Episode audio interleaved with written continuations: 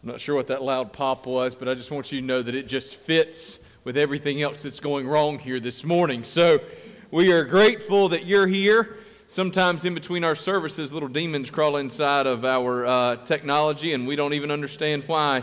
Uh, so um, we've had all kind of fun things this morning with microphones not working and screens not working and cameras not working. So uh, we are just so thankful that you're here in spite of the fact that we have stumbled our way through all kind of things that haven't gone the way they should have. Thank you so much for being with us. My name is Craig. I'm the senior pastor here, and it is our privilege to have you with us on this July 4th Independence Day weekend. We're so grateful that you have made time to spend with us, even if it's only because you expected good air conditioning. We don't care why you're here. We're just so grateful that you're with us. If uh, you're a guest with us this morning, I'm especially grateful for your time. I would ask you, please, if you never have, to fill out a connection card for us. You can either do that just by tearing it off of the worship folder you were given when you came in, or you can go to our website at www.malvernhill.org slash connect and there you can do that. So whether you're watching at home or you are here with us, we are just so grateful for your time. If you have your Bibles, we're going to be in the book of Acts, chapter 17, in just a few minutes. Acts, uh, that's not true. Acts chapter 21. Acts chapter 21 in just a few minutes. Um, uh, a couple of things just by way of announcement. Uh, there is a parent meeting at 5 o'clock for any students who are going to Fuge. So, parents, please plan to be there at 5 o'clock. This evening, we have a tailgate fellowship. So, let me explain what that is. It's one of those holdovers that we started during COVID and we decided to hang on to it. It is the biggest most DIY, BYO everything that you've ever had in a church for a church wide fellowship. So here's the way it works. Uh, we will gather in the lawn sort of field parking area over here this evening around 6. You are responsible for bringing everything, and we don't care what you bring, right? If you want to bring a bucket of chicken for your family, that's great. If you want to bring a whole spread and a grill, that's wonderful. If you want to stop and get a hamburger and eat it on the way here, that is perfectly fine. We just invite you to come hang out, fellowship. The kids will have a great time playing in the field. So you guys come. If you want to do your full full out uh, tailgate, that's great. If you just want to come and uh, and watch the kids play, that's perfectly fine as well. But we just love to have you. Uh, we had such a great uh, response from these when we did them during COVID that we stuck with them, and uh, folks continue to show up. So I invite you to come and be a part of that with us. And then finally, it is the 4th of July weekend, and I'm just so grateful that we get to live in a country where we can gather freely and without fear or concern. Such a privilege to know that so many of you who are with us have sacrificed in one way or another so that we might enjoy these freedoms. It's an incredible privilege that we have. We're going to weave some of those um, some of those things in throughout the sermon today, but uh, did just want to take just a moment to recognize and to remember that on this Fourth of July we do live in a place where we have the freedom to gather, and it's an incredible blessing that we enjoy. Having said all of that, hopefully you've made it to Acts chapter 21. I'm going to ask you to stand with me in honor of God's word, and I'm going to read from verses 17 through 26.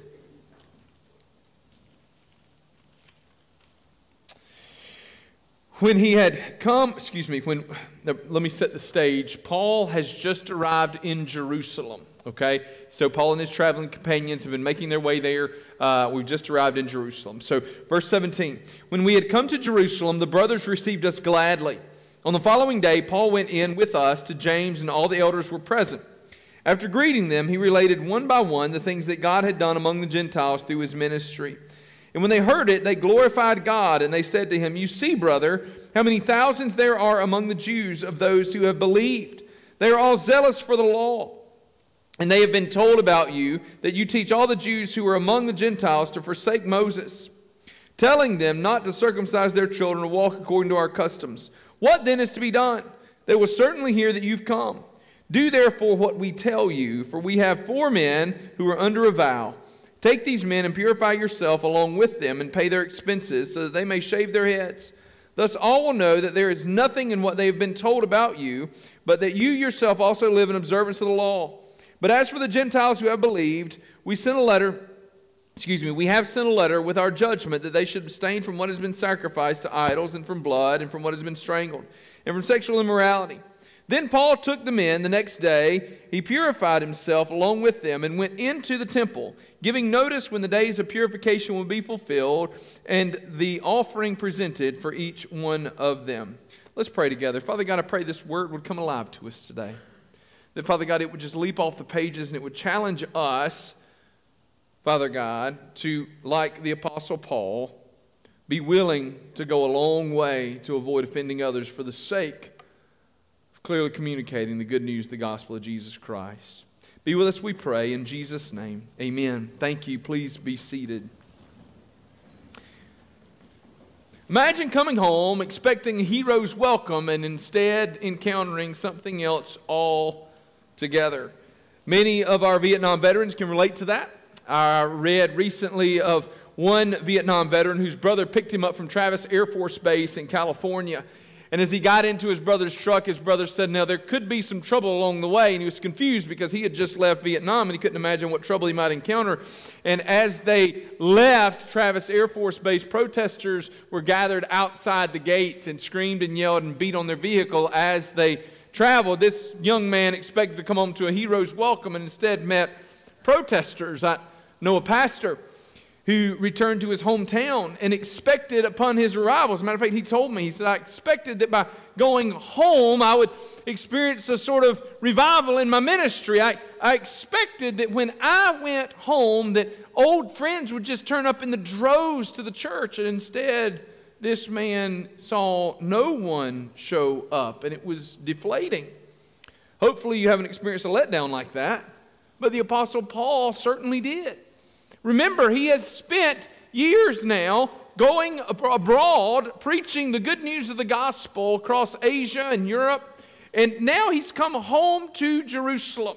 Now, Jerusalem was not Paul's home per se, but Jerusalem was the home for all Jews. You understand? It was their, their generational home, it was their religious home. And not only was it the home for Jews, it was also the home for the church. This is where the church met. The early Christians were gathered in Jerusalem. So James and the elders of the church still lived there. And it's here that Paul arrives. Now, he's been warned all along the way. If you'll recall, you just looked at it in life group for some of you just a few minutes ago, that Paul was warned that what? That when he got to Jerusalem, he was going to be bound. There were those who said, Paul, don't go because it's going to lead to your death. Paul recognized all along that Jerusalem would ultimately, be, ultimately lead to his demise, but he also anticipated that the path to Rome was through Jerusalem.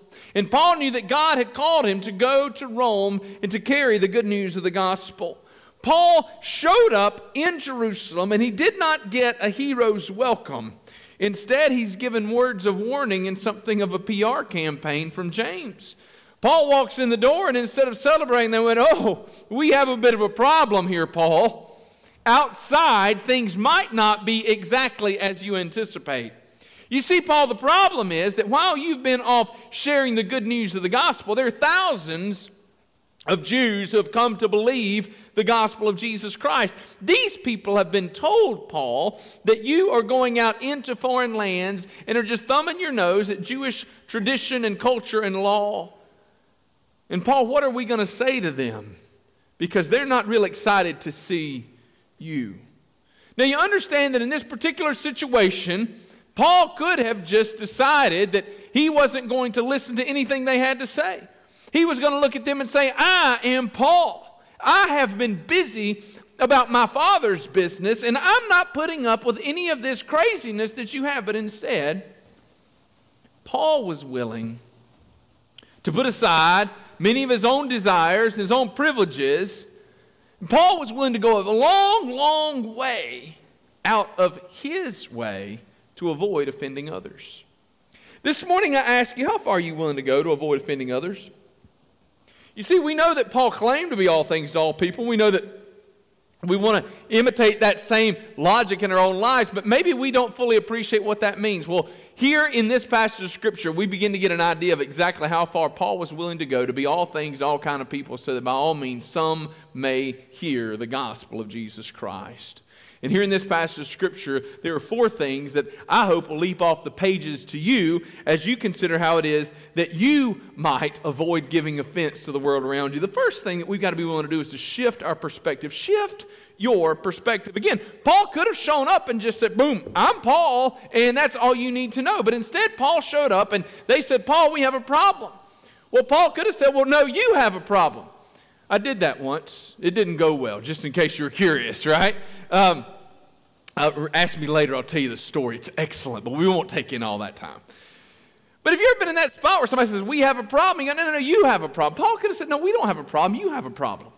See, I don't have a problem. I've, I've been busy about the Lord's business. You've got a PR issue. I have got things do. Paul didn't do that. Instead, Paul shifted his perspective a little bit. Paul recognized that James's problem was kind of his problem too, and he was willing to own some of those struggles for himself.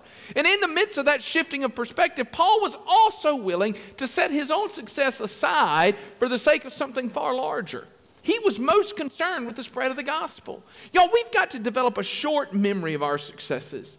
We've got to develop a short memory of our successes. If we linger too long on our successes, do you know what it makes us? Prideful, egotistical, arrogant.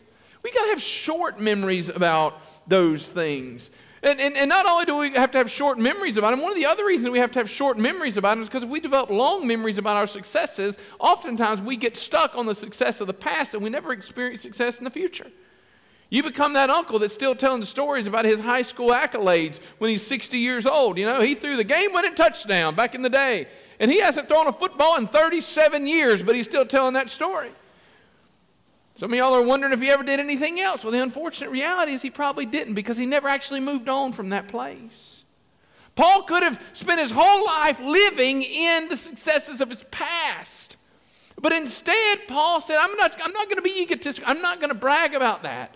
James said, Look, there's a lot of things happening here. And Paul said, All right, well, let's put everything else on the back burner for right now. Let's shift our focus. I'm not going to come in here and tell you about all the things that I've done. We're going to be more interested in all the things that God has for us to do together. We're going to be more interested in all the things that need to be done for the sake of the gospel of Jesus Christ.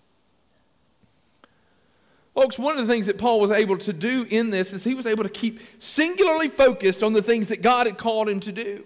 Now, we know that Paul was called to reach the Gentiles, but Paul's greater mission was not just the Gentiles. Paul's greater mission was what? The gospel of Jesus Christ. In this particular situation, when they began to challenge him, Paul could have said, No, God's called me to the Gentiles, not doing this. But instead, Paul said, No, God's called me to the mission. Paul was mission focused. Folks, we got to always remember the mission. And the mission is far greater than our preferences and our desires, it's far greater than our comfort. Daniel Boone was once kidnapped by a band of Shawnee Indians. And as a result of that kidnapping, um, well, the, the, story is actually a little more complicated than that. Daniel Boone was kidnapped, and, and in, in the process of being captured, Daniel Boone realized that this group of this band of Shawnee Indians was planning to attack the fort where his family and friends were at, at Boonesboro. And as a result of that, Daniel Boone devised a plan to surrender a larger group of men. He gave up their hiding place, essentially, surrender this larger group of men to this band of Shawnee Indians, and to say to them that he would go and help them to, to attack Boonesboro later, that he would uh, uh, negotiate a peaceful surrender of this fort to this band of Shawnee Indians. Now, as a result of that, there were many people that questioned Daniel Boone's loyalty to the cause of Kentucky, to the cause of his family and friends. But the reality was that Daniel Boone never, ever stopped being loyal, but instead, Daniel Boone was interested in saving as many lives as possible. And as a result of that, he was willing to be a little bit uncouth, a little bit uncanny in his process. He was willing to give up his own safety and security with the hopes that perhaps he could secure the safety and security of others. He was mission focused and was not too concerned with what everybody else had to say about him. Paul was mission focused. And so when James said, Hey, here's the problem. These people are concerned about what you're actually teaching. He could have said, Well, these people are misinformed. He could have looked at James and said, James, did you stick up for me? But instead, he said, What do we need to do to make this right? Folks, how far are you willing to go to avoid offending others? Paul was less concerned with being right than he was being relevant. We'll come to that in a minute. But look, shift your perspective. Second thing this morning, focus on fellowship. Focus more on the we of ministry than the me of ministry. What if Paul had said, Do you know who I am? I'm Paul. Right? James said, We've got all this stuff to do. And Paul could have said, We. Where's we been when I've been out there shipwrecked? Where's we been when I've been stoned? Where's we been when I've been trying to share this good news in all the hinterlands? Where have the we been? But instead, Paul recognized that the ministry was far larger than Paul. Do you know that the ministry of God in your community, in this community right here, is far larger than you? It's far larger than me. Do you know it's, it's even far larger than our church? We've got to do all that we can to cling to fellowship with other believers because we need one another if we're going to make a significant impact in our community with the gospel of Jesus Christ. We need help. We've got to focus on all of that. Paul knew he couldn't do it all by himself and neither can you. Are you willing to do the things that you need to do to avoid offending others so that you can maintain some degree of unity, some amount of fellowship? Now, look, Paul's fellowship, his unity, his, his teamwork right here was, was not easy. Not only was, was he challenged to, uh, to change sort of his, his, uh, his actions, Here's what they said Look, these people are going to talk bad about you. So, to make it better, what you need to do, Paul, is not only do you need to uh, try to correct what they think, we need you to pay for these other four guys who have made a vow. Just pay to get them out of it, too. Pay off their vow, take your own vow, and then everybody will say, No, this Paul's not such a bad guy. Y'all, listen to me. If you're going to focus on fellowship, you should expect fellowship to require sacrifice. It's going to cost you something. Now, it might cost you money, okay? It might. It might cost you pride. Sometimes the cost of maintaining a relationship with somebody else is setting your own pride aside. It might cost you comfort. A close friend of fellowship is hospitality. And remember, hospitality is not the same thing as entertaining people in your home.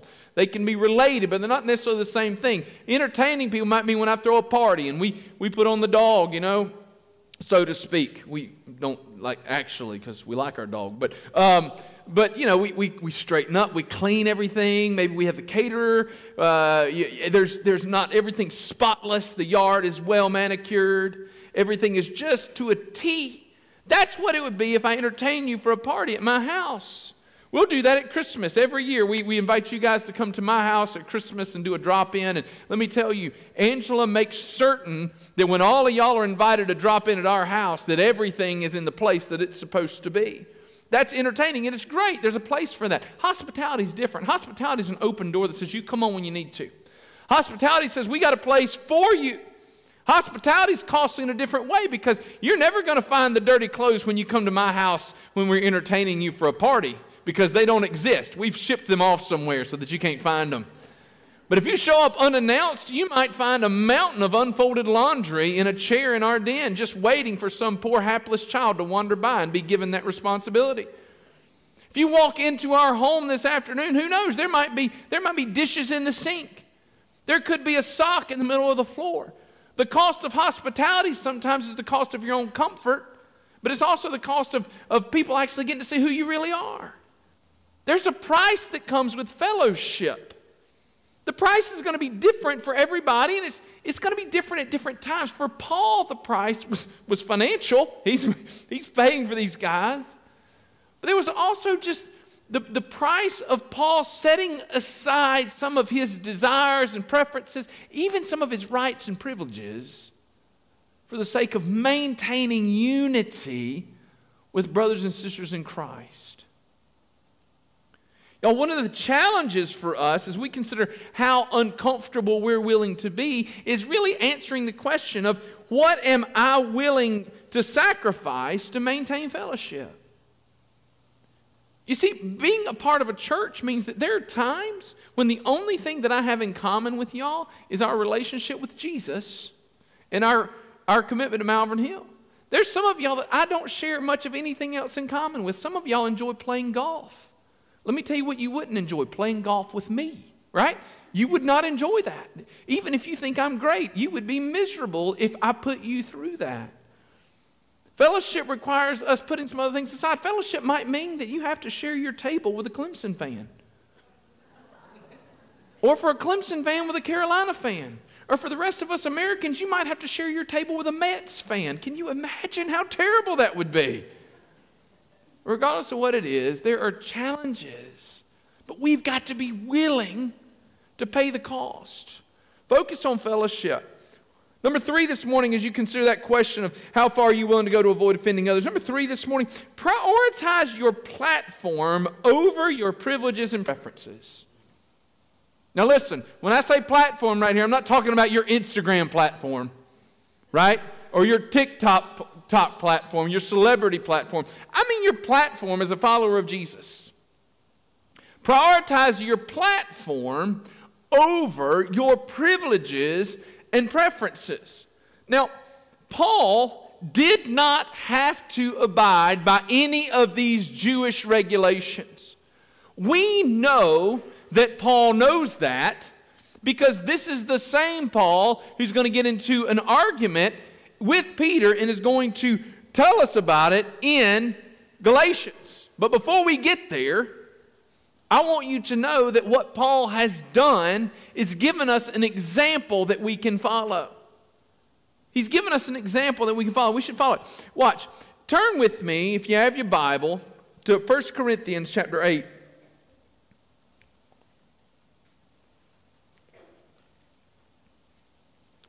Y'all are much better behaved than the first service. I just want y'all to know that. They were a little rowdy this morning. I'm not entirely sure what was happening, but you guys have been just an excellent group, and I appreciate it. Don't tell them I said that. Uh, hey, shh, shh, shh. All right. Beginning in verse, uh, chapter 8, verse 1, Paul says, Now concerning food offered to idols, we know that all of us possess knowledge. Um, this knowledge puffs up, but love builds up. If anyone imagines that he knows something, he's not yet know how he, as he ought to know. But if anyone loves God, he is known by God. We get to verse 4, and to summarize. He says, Therefore, as to the eating of food of the idols, we know that an idol has no real existence. And so in verses 4 through 6, Paul's going to explain to us how the idol has no real existence. So if you're eating food that's sacrificed to idols, it's really just kind of make believe. It's nothing to really worry about. Don't fret over that. But then you get to verse 7. He says, However, not all possess this knowledge. But some, through the former association with idols, eat food as really offered to an idol, and their conscience being weak is defiled. Food will not commend us to God, and we are no worse off if we do not eat, and no better off if we do. But take care that this right of yours does not somehow become a stumbling block to the weak. Keep going, verse 10. For if anyone sees you who have knowledge eating in an idol's temple, will he not be encouraged if his conscience is weak to eat food offered to idols? And so, by your knowledge, this weak person is destroyed, this brother for whom Christ died. This sinning, thus sinning against your brothers and wounding their conscience when it is weak, you sin against Christ. Therefore, Paul says, if food makes my brothers stumble, I will never eat meat, lest I make my brothers stumble. Y'all, part of prioritizing our platform over our privileges and preferences is recognizing that just because I can do something doesn't mean I have to do something. So, Paul understood, for instance, that he did not have to cling to any of these Jewish regulations. But he also understood that if he were to do some of these things, it might open the door wider for him to do ministry. It is the 4th of July week. Okay? It's a big deal. I love the 4th of July. Now, here's what y'all like. Honest and truly, after the 4th of July, though, I'm done with summer. Like, I've had all the summer. I now just have to endure the next two months of um, debilitating heat. Uh, there was somebody, for those of you who are new to the South, we had somebody recently. We've had a cool summer. It's been, been really cool summer. This, is, if this is your first summer in South Carolina, you're fixing to experience something that's going to change your life. So, welcome. We're so glad you're here. Um, but, uh, um, but the, the 4th of July is great. And I, I'm so thankful for the country we get to live in. I love to celebrate the 4th. This morning, I was so disappointed. Uh, I get dressed on Sunday mornings in the dark just with a little flashlight so that I don't interrupt Angela too much. I get up early and, and I couldn't find my American flag socks to preach in. I was really disappointed about that. Um, but, uh, uh, but, you know, I, I am one of those lovers of America and Americana. Uh, we're going to blow up a bunch of stuff on Tuesday. I bought fireworks yesterday. The kids are going to have a ball. I'm going to eat ice cream. We're going to have the greatest time. And I've got lots of t shirts with like American flags and stuff on them. And I, I usually get them for the 4th of July. I, I want to make sure that I celebrate with, with all of my heart. My favorite one has a picture of a rifle at the top, and it, and it says, I'm sorry, I can't hear you over the sound of my freedom. It's my favorite 4th of July shirt. Um, uh, but, but, and I, I, I, yesterday, I didn't tell that because y'all are good. I'm going to tell you this story. The first service didn't get it. Uh, yesterday, I was in, in Sam's Club with a buying my fireworks with a T-shirt that wasn't even paying attention to what it was, and the guy just stopped. He said, "I love that shirt. Where did you get it?" And I looked down, and and the shirt again has a picture of a rifle, and it says, "But first, coffee." I mean, I, does it get any better? Coffee and guns. I mean, this is America. It's great. Um, and, and I enjoy those things. I get a kick out of those shirts. But you know what? I, we, we have um, our friends Luke and Patty Talbert and their family who are missionaries in Latvia. And uh, matter of fact, we just had a mission team that came back from there just a couple of weeks ago. Did wonderful ministry. You guys are going to get to hear some things about that in coming weeks. But uh, I was there in January teaching and training seminary students. And while I'm in Latvia, let me tell you what I don't do. I don't wear American flag T-shirts. Like I don't, I don't wear my Go America t-shirt when I'm in Latvia. It's not because I'm any less proud to be an American. It's not because I'm any less thankful for this country that I get to live in. I love it here. But I don't wear it there because I'm going to set aside that right and that privilege for the purpose of focusing on something bigger, which is the communication of the gospel of Jesus Christ.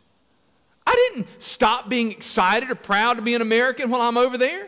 But I'm not going to wear something that's going to get in the way of me clearly communicating the good news of the gospel of Jesus Christ.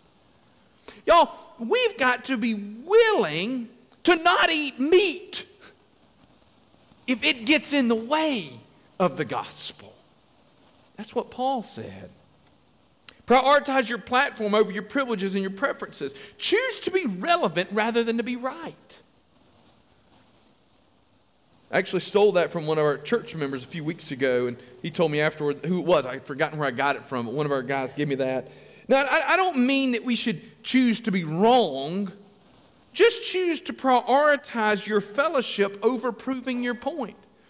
Have you ever found yourself in that spot where you know what? You, you could just make sure that everybody knew that you were right. But it really didn't matter all that much. Let me tell you, let me help you. If you're a parent, you've been there. You ready? Some of y'all have been there. You, you, you find yourself to be an unbelievable orator. Orator. Orator? Is that a word? Orator. Orator. Pontificator, if you will, when you find yourself dealing the business to one of your children. So they've committed some infraction, minor or major and you ascend the hill and you begin to explain to them all of their faults. You carefully lay out all the reasons they shouldn't have done it. You paint for them the beautiful picture of salvation that can be found if they will only look to the good things, and if they will turn from this horrible sin of leaving their socks in the middle of the floor or whatever they've done. And for 30 minutes, not 30, but for 10 minutes, you pontificate on the value of hand washing or teeth brushing or medicine taking or hair washing their hair or whatever it might be. And at the 11th minute, you recognize that for all of your beautiful imagery, for all of your power and passion, that you completely lost them after 30 seconds. You may have been right, but you ceased to be relevant. Y'all, we can do that as adults with the other people around us.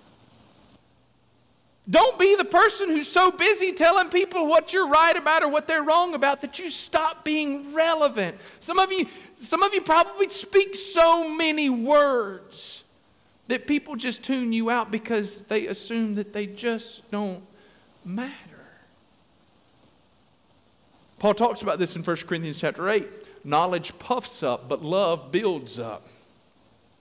What does that mean? That means it's not enough to know everything. Sometimes love helps us to understand when we should speak the things that we know. But not only should we choose to be relevant rather than right, we also got to be willing to pay the tax that we do not owe. I, I, speak about this pretty regularly. Matthew chapter 17. Matthew chapter 17, Jesus comes to the temple, and as they're walking in, somebody stops Peter and says, Does your, does your master not pay the temple tax? And Peter's like, Oh, yeah, of course he does, because it's Peter, right? Of course he's going to talk. And he says, Jesus, what about this? And Jesus says, Well, you know, Peter, I got a question. So, who pays the tax? Does, does the king's son pay the tax? And Peter kind of looks at him kind of cross eyed and he clicks. Oh, you don't actually owe this because you're the son and then Jesus says this He says, But to give no offense, here's what you're going to do. You're going to go down to the sea. You're going to cast a hook into the water. You're going to pull out a fish. In that fish's mouth, there's going to be two coins, and those two coins are going to be sufficient to pay your tax and my tax. Jesus didn't owe that tax. He said, But so as to not give offense, we're going to pay it. Oftentimes, the cost of fellowship is paying the tax that we don't owe. Why would we be willing to do that? Because there are things that matter more. I can remember a time when I begged somebody to apologize. I just, just, just, just sit down and apologize. I didn't do anything wrong. I'm not saying you did anything wrong. But you can still find a way to try to make things right. I didn't do anything wrong. At this point, you know, we're, we're digging our heels. If I, I love this one. If I apologize when I didn't do anything wrong, then I'm a liar. What? What? Y'all, we got to be willing to pay the tax we don't owe. Okay, you didn't do anything wrong. Fine. Then look at that person and say, Look, I'm, I'm just so sorry that I upset you. You know, you can apologize for upsetting somebody without even acknowledging that you did something wrong. You can just be willing to be the one that goes the extra mile, that goes a little bit further. I didn't mean to upset you, it was never my intention.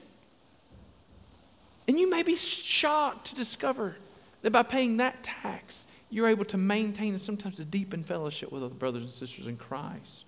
How far are you willing to go? Shift your perspective, focus on fellowship, prioritize your platform, and then finally, this morning, remember the watching world. A vacation last week with my, my extended family. So, my brothers, my parents, and I, big, big house together. We had a good time. By the way, if you ever want a vacation with your extended family, the, the key is to get a house big enough so that everybody can run to their own corners, right? If there's room, don't, don't do it and share two bathrooms. That's nothing but a recipe for disaster. But, um, but we're this big house in a, a, beach in North Carolina. We'd never been, a few hours away. And, and uh, my parents went to the grocery store and they came back and told us they ran into somebody they knew. And I said, How in the world? You know what? How, how does that even happen? I want to remind you that the world is watching and they know who you are. They know who you are, they know your reputation. They know you're a member of Malvern Hill Baptist Church. They know you claim to be a follower of Jesus Christ. And they're watching it and they're judging Jesus based on your actions and your lifestyle.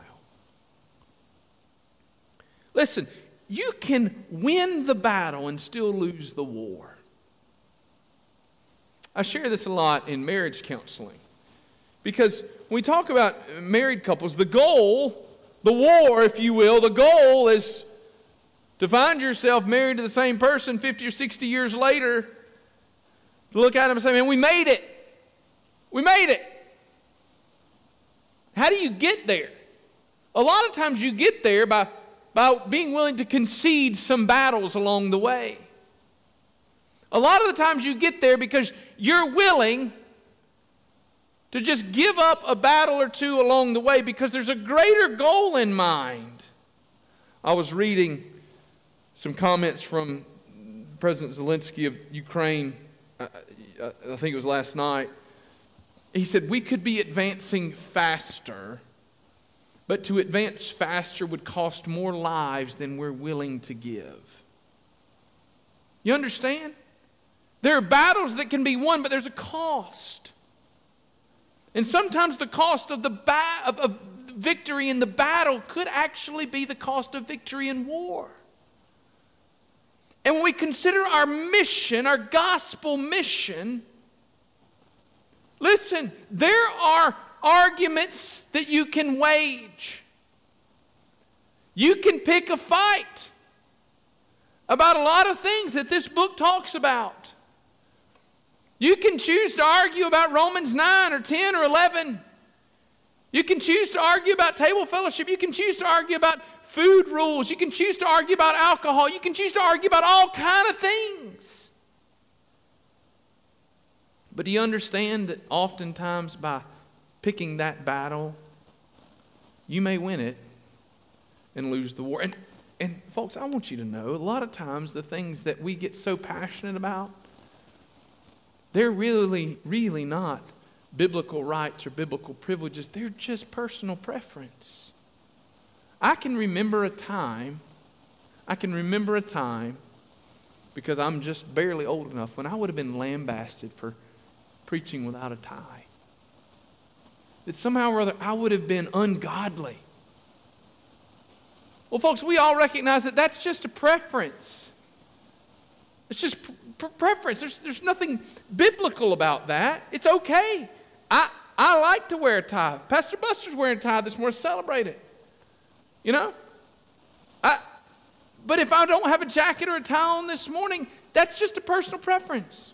Folks, we've got to be willing to focus on something that's far larger than winning our battles. Because there's a spiritual war that rages for the souls of men, women, boys, and girls. Remember the watching world. Man, we can get so caught up in our fights, in our battles, that we lose the war for, for, not with, for the world. Because all they saw was the fight. The Apostle Paul was concerned not only with the perspective that Jewish Christians would have of him, he also knew that those Jews who did not yet believe in Jesus would see him walk into that temple and honor their traditions, and in so doing, he was earning the right to be heard. So I ask you this morning how far will you go? How far are you willing to go to avoid offending others? We live in an age that is so divided and angry. And there's this thought that if we give an inch, that the world's going to take a mile, and so we must stand our ground just angrily. Who cares who we offend? Folks, let me tell you something. If you're preaching the gospel of Jesus Christ faithfully, you've already offended most of the world. Because the gospel of Jesus Christ is not as friendly and fun as we sort of tend to make it out in the church. See, we focus on the love of Jesus that's wrapped up in the gospel, and it's true. But don't miss this part.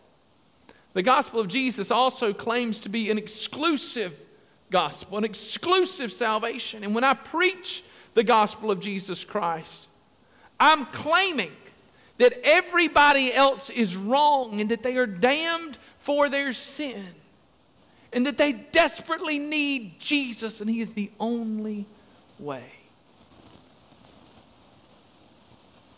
You see, folks, our message is offensive enough without us choosing to offend everybody with every other aspect of our lives.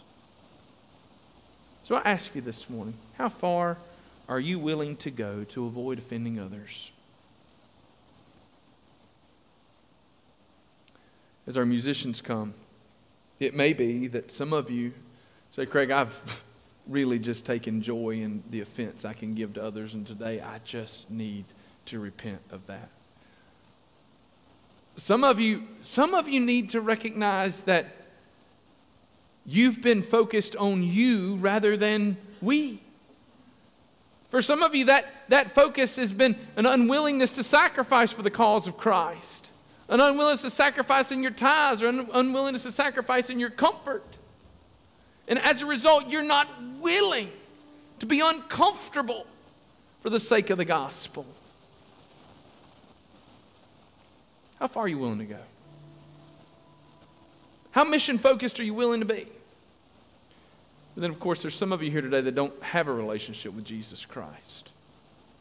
See, the reality is that you know the offense of the gospel and it has offended you deeply because you've decided that you would not give your life to Christ. And perhaps today can be the day that changes everything.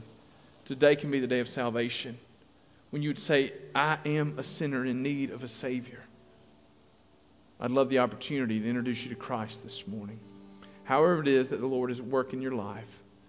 As we sing this morning, I pray that you would respond. Let's pray together. Father God in heaven, we love you and thank you for this day. Thank you for this message and the opportunity we have to sacrifice for the sake of the gospel of Jesus Christ. Thank you for Jesus who paid the ultimate sacrifice on our behalf. Pray you be with us in Jesus' name. Amen.